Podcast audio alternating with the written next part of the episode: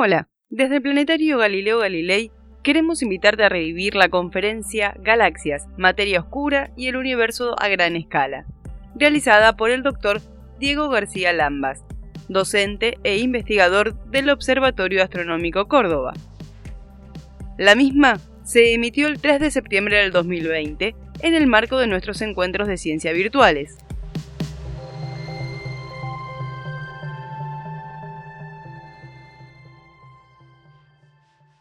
Estas miradas que nosotros hacemos desde la astronomía nos pueden servir un poco para, para ver nuestra realidad cotidiana, inclusive, de una manera diferente. Esta visión que uno tiene de la Tierra y la Luna como compañeras inseparables en sus viajes alrededor del Sol nos muestran algo impactante. Y lo primero que a uno le surge es, bueno, la Tierra tiene esta diversidad, lugares extremadamente aptos para la vida, extremadamente no aptos para la vida, como, bueno, un poco los desiertos, aunque hay mucha vida allí también, pero hay lugares donde la vida es extremadamente difícil sobre la Tierra. Nuestra Tierra tiene condiciones fantásticas eh, de densidad, la densidad de nuestro planeta, una roca con con su atmósfera y con su agua para que nosotros estemos acá. Pero ¿no, les parece a ustedes que es un poco molesto este vacío enorme que hay entre la Tierra y la Luna? Hay 380 mil kilómetros, esa distancia que nos separa, con prácticamente nada entre medio. Ese vacío, qué feo, ¿no?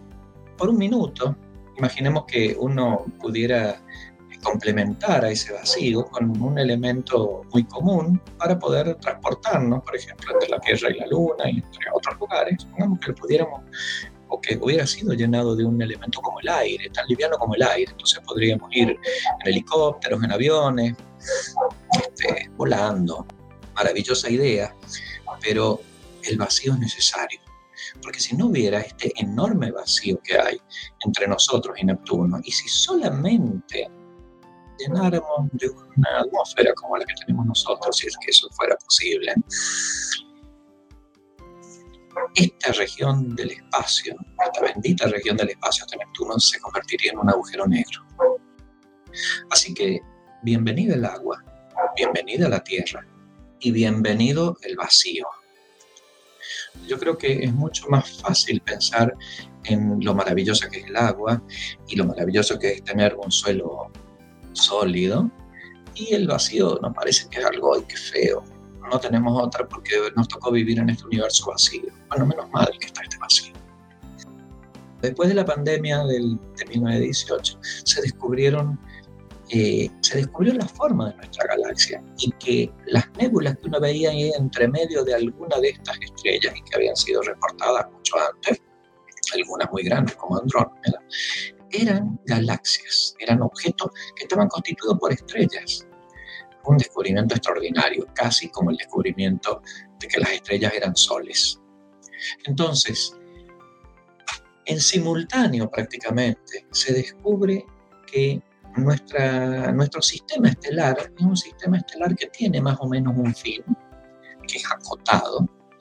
Se descubre el centro también, hacia dónde está el centro de la Vía Láctea, que no se los conocía, inclusive al principio se pensó que el centro de la Vía Láctea podía estar cerca de la vecindad del Sol, después se lo corrió a 25.000 años luz, miren qué pequeño error, una pequeña diferencia de 25.000 años luz fue el corrimiento que este, tuvimos que hacer el centro de la Vía Láctea.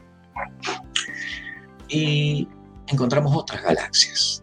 Ese fue un descubrimiento extraordinario eh, entonces esto también sirvió mucho, el hecho de que no solamente encontramos la forma de nuestra galaxia a través de la observación sistemática de las estrellas, cosa que se ha venido haciendo, y al poder ver otras galaxias también pudimos darnos cuenta cómo éramos nosotros. Se supo que las nébulas de esta galaxia estaban constituidas por estrellas, que eran cientos de miles de millones de estrellas como las nuestras, rápidamente descubrimos a las galaxias y descubrimos que las galaxias se expandían. ¿Cómo fue ese descubrimiento? Pues fue un descubrimiento realizado a través de las propiedades de la luz. La luz que es cuando uno la analiza con un espectrógrafo nos permite visualizar, entender la composición química que produjo esa luz, las interacciones que produjeron la luz y eso también forma parte de, inclusive de los mismos colores de las estrellas y por lo tanto de las galaxias. Fíjense que del año 20 que no sabíamos qué era una galaxia, qué éramos nosotros y qué eran esas otras nébulas, había mucha discusión sobre eso, hipótesis. En 16 años se descubre, primero se afianza nuestra galaxia, se afianzan las otras galaxias como comunes a la nuestra, como similares a las nuestras hermanas, y en, y en esos 16 años se encuentra la expansión universal.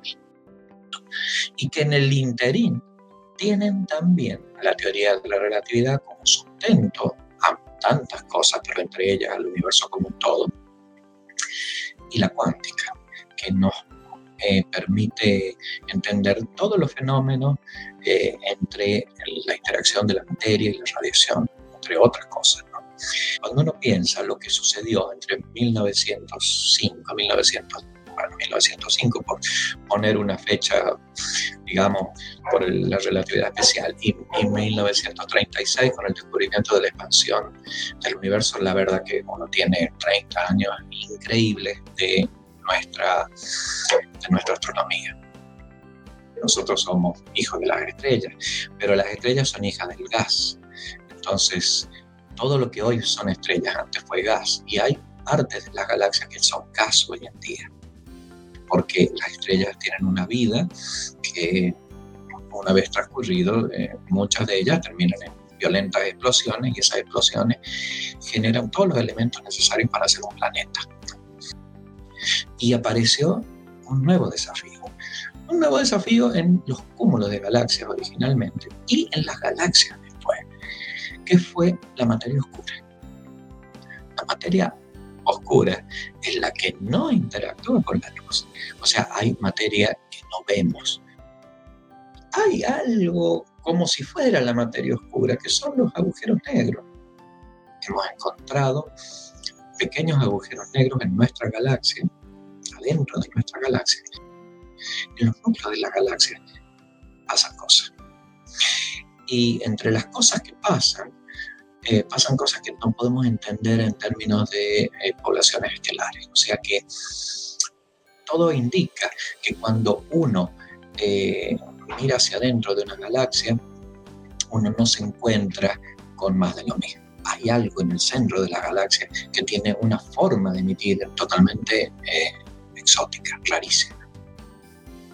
Hoy en día nos estamos planteando eh, estos, eh, el origen de los agujeros negros supermasivos de las galaxias. En teoría, por supuesto, hay modelos, pero todavía los modelos no permiten entender todo. Lo que sucedió décadas posteriores, ya sobre el fines de los 80, fue la detección de lentes gravitacionales.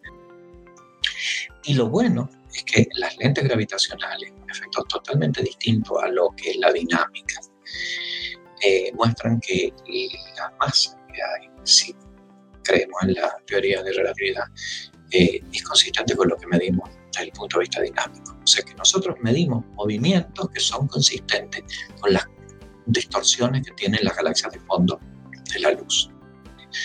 Todo parece indicar que hay materia oscura, que esa materia oscura está más o menos distribuida por las regiones exteriores de los sistemas, sobre todo de las galaxias. Mm, digamos, en, hacia los fines de los 90 empezó una nueva era en la astronomía, que era la era de la simulación numérica. Y, bueno, ahora es una herramienta extraordinaria para eh, analizar todo lo que uno imagina que fue el universo eh, lo destacable de esto es que eh, estas simulaciones no son eh, pintadas, no es cartón pintado, son, están puestas las ecuaciones de la física.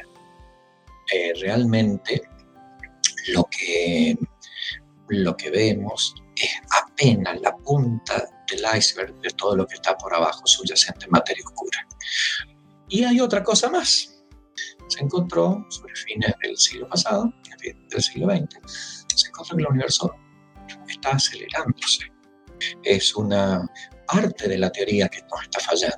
Algo está fallando enormemente porque no entendemos por qué el universo, en vez de estar desacelerándose, se está acelerando. Muchísimas gracias.